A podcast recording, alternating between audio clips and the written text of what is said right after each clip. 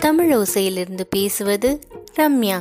நீங்கள் கேட்டுக்கொண்டிருப்பது தெனாலிராமன் கதைகள். இன்றைய தலைப்பு நேர்மை.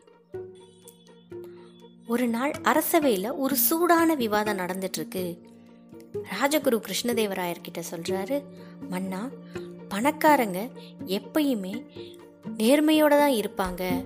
ஏழைங்க தான் தன்னோட ஏழ்மையின் காரணமாக எப்படியாவது அந்த பணத்தை அபகரிக்கணும்னு நினைப்பாங்க. அதனால் எப்பயுமே பணக்காரங்க தான் ரொம்ப நல்லவங்க அப்படின்னு சொல்கிறாரு ராஜகுரு.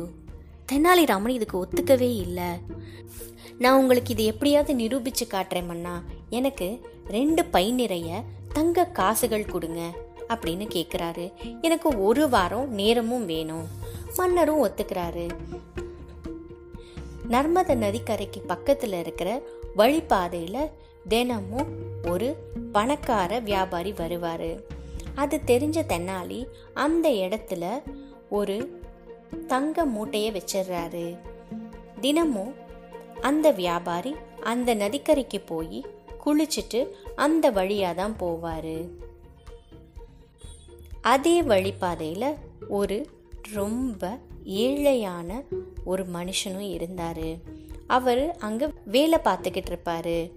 ரெண்டு பண மூட்டைகளை அந்த வழியில் வைக்கிறாரு. மன்னர்கிட்ட சொல்கிறாரு பார்க்கலாம் மன்னா யார் அந்த தங்க மூட்டைகளை எடுத்துகிட்டு வந்து கொடுக்குறாங்கன்னு?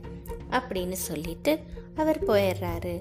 அடுத்த நாள் காலையில் அந்த பணக்கார வியாபாரி பை நிறைய இருக்கிற தங்க காசுகளை பார்க்குறாரு. அதை பார்த்ததும் ஆஹா ஸ்வர்ண லக்ஷ்மியே நம்ம கிட்ட வந்துட்டாங்க. இனி நமக்கு எல்லாமே நல்லது தான் நமக்கு லக்ஷ்மி தேவி ஆசீர்வாதம் பண்ணியிருக்காங்க. இந்த காசுகளை நான் வீட்டுக்கு எடுத்துட்டு போகிறேன் அப்படின்னு சொல்லி எடுத்துட்டு போய் மறைச்சு வச்சுக்கிறாரு. கொஞ்ச நேரம் கழிச்சு ஒரு ஏழை தொழிலாளி அந்த பக்கம் வர்றாரு.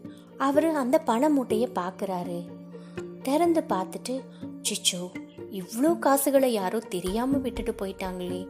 எவ்வளோ பணம் இருக்கு இதில் எவ்வளோ தங்க காசுகள்? இதை தொலைச்சிட்டு அவர் எவ்வளோ வருத்தப்படுறாரோ தெரியலையே. நான் இப்பயே அரசர்கிட்ட அதாவது அரச கருவூலத்தில் ஒப்படைக்க போகிறேன் அப்படின்னு நினைக்கிறாரு. அதே மாதிரி அந்த தொழிலாளியும் அரச கருவூலத்துக்கிட்ட கொடுத்துட்டு அதுக்கு ஒரு ரசீதும் வாங்கிக்கிறாரு. ஒரு வாரம் கழிச்சு தெனாலிராமன் மன்னர்கிட்ட சொல்றாரு மன்னா ஒரு பை தான் நம்ம கிட்ட திரும்ப வந்திருக்கு. அது யாரு அப்படின்னா அந்த ஏழை தொழிலாளி தான் அரச கருவூலத்துக்கிட்ட வந்து கொடுத்துருக்காரு அப்படின்னு சொல்றாரு. கொஞ்ச நாள் கழிச்சு மன்னர் ஏழை தொழிலாளியையும் பணக்கார வியாபாரியையும் கூப்பிடுறாரு. கூப்பிட்டு கேட்குறாரு வழிபாதையில இருந்த தங்க நாணயம் என்னாச்சு அப்படின்னு அந்த வியாபாரி கிட்ட கேட்குறாரு மன்னா நான் என்னோட பணத்தை தொழிலில் போட்டு எல்லாமே எனக்கு தொலைஞ்சு போச்சு மன்னா.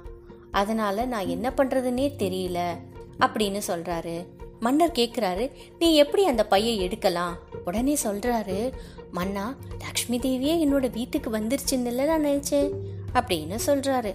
அடுத்து ஏழை தொழிலாளி கிட்ட கேக்குறாரு. நீ எதுக்காக அந்த பணத்தை அரச கருவூலத்துக்கிட்ட ஒப்படைச்ச? அப்படின்னு கேட்குறாரு மன்னா யாருன்னே தெரியல. அவங்க அந்த பையங்க விட்டுட்டு போயிட்டாங்க. என்னோட மனசாட்சி என்னை ஒத்துக்க வைக்கல. எடுத்துட்டு போகிறதுக்கு அதனால தான் நான் அந்த பணத்தை அரசு கருவூலத்துக்கிட்ட ஒப்படைச்சிட்டேன். அந்த பாவம் எனக்கு வேண்டாம் மன்னா அப்படின்னு சொல்கிறாரு இதை கேட்ட உடனே தெனாலிராமன் சொல்கிறாரு மன்னா நான் முதலையே சொன்னேன்ல ஏழையாக இருக்கிறவங்க எப்பயுமே நேர்மையாக இருக்கணும்னு நினைப்பாங்க பணக்காரங்களை விட. அப்படின்னு சொன்னதும் அங்க இருக்கிற அரசவை மக்களும் ராஜகுருவும் எதுவுமே வாய் பேச முடியாம மனசுடைஞ்சு போய் தலையை தொங்க போட்டு சோகமா உட்காந்துருந்தாங்க தென்னாலிராமன் விகட கவி இல்லையா? அடுத்து அவரோட மாயாஜால வித்தையில என்னெல்லாம் பண்ண போறாருன்னு அடுத்த எபிசோட்ல பார்க்கலாமா? நன்றி.